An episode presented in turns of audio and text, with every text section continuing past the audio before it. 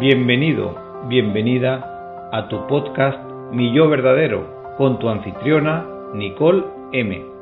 Nicole es una empresaria experimentada con más de 25 años de éxito empresarial. Fundó True Coaching en 2012 y ahora ayuda a organizaciones y personas de todo el mundo a lograr un éxito auténtico y una felicidad duradera. Nicole proporciona una cálida guía con un programa genuino creado para iluminar e inspirar. Esperamos que disfrutes del podcast. Hola, soy Nicole M. Quiero comenzar este podcast expresando mi gratitud por los comentarios que recibí en el podcast anterior con el título ¿Quién soy yo? Estoy muy feliz de que haya resonado con todos ustedes, ya que muestra que están en un punto más alto que la mayoría de las personas en la búsqueda de sentido y paz. Para continuar con esa trayectoria, quiero hablar sobre la siguiente pregunta que la mayoría de nosotros tenemos en mente, que es ¿por qué estoy aquí? Esta es una pregunta que han tenido la mayoría de las personas de esta tierra, quienes no están contentos con sus vidas o las actividades con las que se han entretenido, aunque sean muy buenos haciéndolas. Por lo tanto, creo que para muchos esta es la última pregunta práctica que, una vez respondida, hará de tu viaje un viaje emocionante y placentero. Entonces, ¿cuál es el propósito de la vida? Es el objetivo motivador central de nuestra existencia, la razón por la que nos levantamos por la mañana. Cuando tu propósito es claro, puedes guiar las decisiones de la vida, influir en el comportamiento, dar forma a las metas, ofrecer un sentido de dirección y crear significado. El propósito es algo único para todos. Para algunas personas, el propósito está relacionado con la vocación, un trabajo significativo y satisfactorio. Su propósito radica en sus responsabilidades con su familia o amigos. Otros buscan significado a través de la espiritualidad o las creencias religiosas. Algunas personas pueden encontrar su propósito claramente expresado en todos estos aspectos de la vida. Sin embargo, la mayoría de las personas no tienen idea de lo que quieren hacer con sus vidas, incluso después de terminar la escuela, incluso después de conseguir un trabajo, incluso después de ganar dinero e incluso después de tener un negocio. Puede llevar años definir claramente lo que quieren en la vida. Las generaciones anteriores estaban en su mayoría en modo de supervivencia y rara vez llegaban a hacer esa pregunta.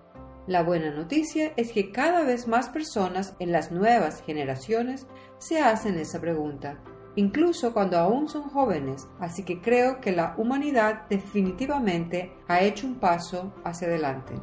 Sé que a veces las presiones sociales de la adolescencia y las presiones profesionales de la adultez temprana nos quitan la pasión, nos enseñan que la única razón para hacer algo es si de alguna manera somos recompensados por ello. Y la naturaleza transaccional del mundo inevitablemente nos asfixia y nos hace sentir perdidos o estancados. Además, lo que identificas como tu camino puede ser diferente de los demás. Es más, tu propósito en realidad puede cambiar y transformarse a lo largo de la vida en respuesta a las prioridades en evolución y las fluctuaciones de tus propias experiencias. Encontrar tu propósito no es algo que se puede hacer en unos pocos días, semanas o meses. Puede ser un viaje de por vida y solo se puede hacer un paso a la vez. Ten en cuenta que tu propósito no significa necesariamente que tengas que cambiar lo que ya estás haciendo. Si trabajas en un circo puedes decidir que tu propósito en la vida es ayudar a otros a divertirse y sorprenderse. Si trabajas en una organización educativa, es posible que tu propósito sea crear un entorno que ayude a los niños a aprender. Si eres ingeniero político, puedes encontrar tu propósito construyendo puentes para conectar lugares y ayudar a las personas. De vez en cuando es posible que desees hacer una pausa en lo que estás haciendo y reflexionar sobre si sientes que el camino en el que te encuentras te está llevando a la dirección que deseas ir. Si no es así, entonces puedes cambiar de rumbo. A veces ese camino para encontrar tu propósito tiene algunas curvas, bifurcaciones y semáforos. Algunas personas dudan en perseguir su propósito de vida porque les preocupa que suene como una búsqueda egoísta. Sin embargo, el verdadero propósito es reconocer tus propios dones y usarlos para contribuir al mundo, ya sea que esos dones se traten de tocar música hermosa para que otros la disfruten, ayudar a amigos a resolver problemas o simplemente traer más alegría a las vidas de quienes te rodean. Entonces, no hay nada egoísta en eso, ¿correcto? Por otro lado, el ego puede salir y pasar el mensaje de que aquellos que hacen cosas que les dan fama y dinero son mejores que los demás y probablemente no sientas que estás entre ellos. Pero eso no es más que un gran error, un concepto erróneo que premia a unos pocos y castiga a la gran mayoría de nosotros. Cuando tu propósito auténtico se vuelva claro, podrás compartirlo con el mundo entero. Al trabajar con mis clientes, me he dado cuenta de que aunque el propósito o la estrategia para lograr ese propósito no es el mismo para todos, generalmente siguen algunos patrones según la madurez del alma del individuo. Cuando somos jóvenes, nuestro propósito puede ser sentir nuestro poder y cuán fuertes somos, tanto intelectual como físicamente. A veces esto se combina con un impulso de aprender tantas cosas como podamos. Mucho más adelante en la vida, nuestro objetivo final es ayudarnos unos a otros, contribuir al desarrollo, avance, mejora de las personas, los equipos, los grupos, las comunidades en las que operamos. Todos queremos tocarnos entre sí, tanto como podamos, y darle un poco de magia a la vida, ya sea que seamos médicos, enfermeras, músicos, directores teatrales, entrenadores, escritores, maestros o un cajero en un supermercado. Todos queremos servir. El problema es que no nos enfocamos en el propósito, sino en la estrategia directamente, y eso puede ser muy confuso. Las preguntas sobre el propósito de la vida pueden surgir en cualquier momento, pero te habrás dado cuenta que son especialmente frecuentes durante los momentos de transición o crisis, por ejemplo, un cambio de carrera o educativo, una pérdida personal o una mudanza de larga distancia. A medida que las personas crecen en diferentes fases de la vida, sus viejos hábitos, comportamientos o acciones pueden sentirse insuficientes. Comienzan a preguntarse qué pueden hacer para expandir su espacio. Moverse a nuevos territorios abre el camino para que surjan nuevas posibilidades, lo que permite que evolucione nuestro propósito de vida. Pero esto también puede provocar transiciones físicas, mentales, emocionales y espirituales, e incluso a veces un periodo caótico cuando empezamos a hacer nuevas preguntas. Este es el secreto para una vida plenamente viva, replantear nuestras preguntas de vida una y otra vez. Mientras lo hacemos en diferentes etapas de nuestras vidas, encontramos diferentes respuestas y diferentes posibilidades. ¿Por qué necesitamos un sentido de propósito? Un estudio de 2010 publicado en Applied Psychology encontró que las personas con altos niveles de bienestar eudaimónico, que implica tener un sentido de propósito junto con un sentido de control un sentimiento de que lo que hacen vale la pena, tienden a vivir más tiempo. También hay investigaciones que vinculan la sensación de tener un sentido de propósito con resultados positivos para la salud como menos accidentes cerebrovasculares y ataques cardíacos, dormir mejor y un menor riesgo de demencia y discapacidades. Un estudio de 2016 publicado en el Journal of Research and Personality encontró que las personas que tienen un sentido de propósito ganan más dinero que las personas que sienten que su trabajo carece de significado. Entonces, la buena noticia es que no tienes que elegir entre tener riqueza y vivir una vida significativa. Es posible que encuentres que cuando más propósito tengas, más dinero ganes.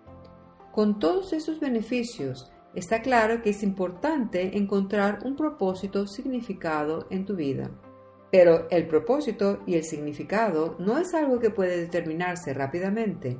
El proceso requiere mucha autorreflexión, escuchar a los demás y encontrar dónde se encuentran tus pasiones. Sin embargo, la idea de que cada uno de nosotros nacimos para un propósito superior puede ser muy estresante para algunas personas y destruir su capacidad de disfrutar su presente. Entonces, déjame darte una perspectiva más alegre. Existimos en esta tierra por un periodo de tiempo indeterminado pero limitado. Durante ese tiempo hacemos cosas. Algunas de esas cosas son muy importantes, algunas de ellas no son tan importantes. Esas cosas importantes dan sentido y felicidad a nuestras vidas. Las que no son importantes básicamente ayudan a que el tiempo pase. Entonces, cuando la gente dice, ¿qué debo hacer con mi vida? o ¿cuál es el propósito de mi vida? Lo que realmente están preguntando es, ¿qué puedo hacer con mi tiempo que sea importante para mí? Esta es una pregunta infinitamente mejor. Es mucho más manejable. No hay razón para que estés contemplando el significado cósmico de tu vida mientras te sientes abrumado. Más bien, debes dirigir tu pensamiento para descubrir lo que te parece importante. Para ayudarte a resolver esta pregunta principal y lo que puede ayudarte a agregar más significado a tu vida, he reunido una serie de preguntas. Estas preguntas no son de ninguna manera exhaustivas o definitivas, pero pueden ayudarte a llegar al menos a algunos pensamientos poderosos. Y recuerda, descubrir un propósito en nuestras vidas debe ser algo divertido e interesante, no una tarea. Entonces, pregunta número uno. ¿Qué hay de cierto en ti hoy que haría que el niño que una vez fuiste se regocije? Cuando era niña soñaba con ser escritora. Dedicaba tiempo a escribir cuentos de hadas cortos con una enseñanza moral. Todo eso en español. Y de repente todo eso se detuvo. Mi familia y yo nos mudamos a vivir a Grecia y tuve que aprender un idioma nuevo y difícil para mí. Mi sueño anterior se desvaneció y me apoyé en otros talentos para sobrevivir. No fue hasta que cumplí los 40 años que redescubrí cuánto me encantaba transmitir por escrito mensajes hermosos y positivos de posibilidades. Por lo tanto, escribí mi primer libro de formación en coaching. Hacer eso fue un ejercicio divertido, estimulante y fortalecedor. Me sentí como esa niña que fui una vez y me di cuenta de que estaba cumpliendo mi sueño incluso después de todos estos años. Entonces, la respuesta a la pregunta ¿qué hay de cierto en ti hoy que haría que el niño que una vez fuiste se regocije? te dirá ¿qué pasión de la infancia perdiste en la edad adulta? ¿Qué actividad deberías volver a visitar solo por diversión? Ok, vamos a la pregunta número 2. ¿Qué te hace olvidarte de ti mismo por completo? Todos hemos tenido esa experiencia, ¿verdad? Donde nos envolvemos tanto en algo que los minutos se convierten en horas y simplemente nos olvidamos de alimentarnos o descansar. Estamos en el limbo y el tiempo es irrelevante. Nos olvidamos de nosotros mismos por completo. Para mí, por ejemplo, es una obsesión aprender y superarme siempre que quiero conquistar algo que no conozco bien y cuando siento que lo estoy haciendo, me pierdo. Quizás para ti sea otra cosa. Tal vez sea ser un excelente empleado de servicio al cliente, organizar las cosas de manera eficiente, resolver problemas técnicos o descubrir misterios. Sea lo que sea, no mires solo las actividades que te mantienen despierto todas las noches, sino mira las razones, los principios detrás de esas actividades que te fascinan, porque esas razones esos principios te darán una muy buena idea de lo que estás buscando y por lo general se pueden aplicar fácilmente en otros lugares. Entonces, la respuesta a la pregunta ¿qué te hace olvidarte de ti mismo por completo? te ayudará a entender lo que realmente disfrutas hacer y cuáles son otras actividades que también podrías disfrutar. Pregunta número 3. ¿Qué clase de fracasos puedes soportar? ¿Y por cuánto tiempo? Antes de que puedas ser bueno en algo y hacer algo importante, a veces necesitarás fallar y a veces repetidamente hasta que lo descubras. Esto puede no ser una novedad para ti. Desafortunadamente, la mayoría de las personas tratan de evitar esos fracasos y, sin ellos, se privan también de la posibilidad de tener éxito. Y a veces lo que hay detrás es el miedo a lo que pensarán los demás y evitan mostrar vulnerabilidad. Pero si tus razones son, si fallara me vería como un idiota, mi padre no estaría de acuerdo o mis amigos pensarían que estoy perdiendo el control, entonces lo más probable es que en realidad estés evitando algo que te es importante porque preocuparte por esa cosa es lo que te asusta, no lo que piensa tu padre o lo que dice el amigo de al lado. Las grandes cosas son, por su propia naturaleza, únicas y poco convencionales. Por lo tanto, para lograrlas, debemos ir en contra de la mentalidad de rebaño. Y hacer eso da miedo. En este caso, sugeriría que debes aceptar el fracaso. Estar avergonzado o expuesto es parte del camino para lograr algo importante, algo significativo. Cuando más te asuste una decisión importante en la vida, más probable es que necesites hacerlo. Entonces, la respuesta a la pregunta ¿qué tipo de fallos estás preparado a enfrentar y por cuánto tiempo puedes soportarlos? te dirá a qué le tienes más miedo, lo cual es bueno porque entonces puedes hacer algo al respecto. Y también te dirá que deberías dejar de poner excusas pésimas y empezar a hacer algo. Pregunta número 4. Si te obligaran a salir de tu casa todo el día, todos los días, ¿a dónde irías y qué harías? Para muchos de nosotros, el enemigo es simplemente la complacencia pasada de moda. Nos metemos en nuestras rutinas, nos distraemos, el sofá es cómodo, las patatas fritas deliciosas y no pasa nada nuevo. Esto es un problema. Lo que la mayoría de la gente no entiende es que la pasión es el resultado de la acción, no su causa. Entonces, deja de procrastinar y ve y prueba algo que aún no hayas hecho. Descubrir lo que te apasiona en la vida y lo que te importa es un proceso de prueba de fuego. Ninguno de nosotros sabe exactamente cómo nos sentimos acerca de una actividad hasta que realmente la hacemos. Así que pregúntate, si alguien te pusiera una pistola en la cabeza y te obligara a salir de tu casa todos los días, para todo, excepto para dormir, ¿en qué elegirías ocuparte? Y no, no puedes simplemente sentarte en una cafetería y navegar en las redes sociales. Probablemente ya lo estás haciendo. Tienes que estar fuera de tu casa todo el día, todos los días, haciendo algo activamente hasta que sea hora de ir a la cama. ¿A dónde irías? ¿Y qué harías? ¿A jugar tu deporte favorito? ¿A obtener otro título? ¿A aprender un instrumento musical o a bailar? ¿A cocinar para los huérfanos? ¿A ofrecer sesiones de coaching? ¿A unirte a un club de lectura? ¿Qué harías con todo ese tiempo? ¿Qué actividad elegirías por encima de todas las demás? Todos tenemos solo 24 horas en un día por lo que volvemos a la pregunta más importante que todos deberíamos hacernos. ¿Qué puedo hacer con mi tiempo que sea importante? Escribe algunas respuestas y luego, ya sabes, sal y hazlas realidad.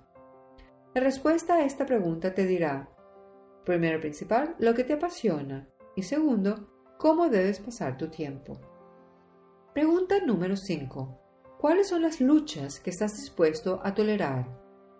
Es interesante reflexionar sobre esto, especialmente si aceptas que la vida tiene sus aspectos negativos y que todos ellos son parte de nuestro crecimiento. Y cuando estás pasando por esos momentos difíciles, aceptarlos con gracia puede hacerte sentir liberado. Si llevas un tiempo por este mundo, sabrás que todo incluye algún tipo de coste. Nada es placentero o edificante todo el tiempo. Entonces la pregunta es, ¿Qué lucha o pérdida estás dispuesto a tolerar? En última instancia, lo que determina nuestra capacidad para perseverar en algo que es importante para nosotros es nuestra capacidad para gestionar los tiempos difíciles y navegar a través de ellos. Por ejemplo, si quieres ser médico, pero no puedes enfrentar la posibilidad de perder a un paciente, entonces no estás admitiendo las realidades de tu profesión si quieres ser director de teatro pero no estás dispuesto a que tu trabajo sea rechazado a veces, entonces vas a pasar momentos desagradables. Si eres una persona de negocios, pero no puedes aceptar que tu producto nuevo no funcione, entonces no llegarás muy lejos. ¿Qué experiencias desagradables eres capaz de manejar? ¿Eres capaz de quedarte despierto toda la noche trabajando? ¿Eres capaz de posponer formar una familia durante siete años? ¿Eres capaz de que la gente te rechace una y otra vez hasta que aciertes? ¿Eres capaz de no obtener ingresos por un tiempo o no? Te interesará saber que son aquellas cosas que estás dispuesto a tolerar las que te dan una ventaja competitiva. Por definición, cualquier cosa que estés dispuesto a hacer y que la mayoría de la gente no esté dispuesta a hacer, te da una gran ventaja. Así que la respuesta a esta pregunta, ¿cuáles son las luchas que estás dispuesto a tolerar? Te dirá qué luchas estás dispuesto a soportar para conseguir lo que quieres, lo que probablemente enfrentarás mejor que otras personas. Pregunta número 6. ¿Cómo vas a salvar el mundo? En caso de que no hayas visto las noticias últimamente, el mundo enfrenta algunos problemas importantes. Lo sé y tú también lo sabes. Es importante revisar tus valores y ver si hay algo ahí que sugiera que quieres vivir en este momento algo más grande que tu propio placer o satisfacción. En el podcast número 9 de la primera serie estoy dando consejos sobre cómo descubrir tus valores. Para recordarte la importancia de esto, te digo que cuando las personas sienten que no tienen sentido de dirección, ningún propósito en su vida, es porque no saben qué es importante para ellos, no saben cuáles son sus valores. Y cuando no saben cuáles son sus valores, esencialmente están asumiendo los valores de otras personas y viviendo las prioridades de otras personas en lugar de las suyas. Este es un billete de ida al sufrimiento. Por lo tanto, es importante revisar primero tus valores y continuar desde allí. Eso te ayudará a descubrir de qué está hecho tu corazón y cómo puedes contribuir. Así que elige un problema y comienza a salvar el mundo. Hay mucho de dónde escoger. Sistemas educativos, desarrollo económico, violencia doméstica, atención de la salud mental, corrupción gubernamental, violencia doméstica, tráfico sexual, emigración, guerras, etc. Encuentra un problema que te interese y comienza a resolverlo. Obviamente no vas a solucionar los problemas del mundo por ti mismo, pero puedes contribuir y marcar la diferencia. Y ese sentimiento de marcar la diferencia es, en última instancia, lo más importante para tu propia felicidad y realización.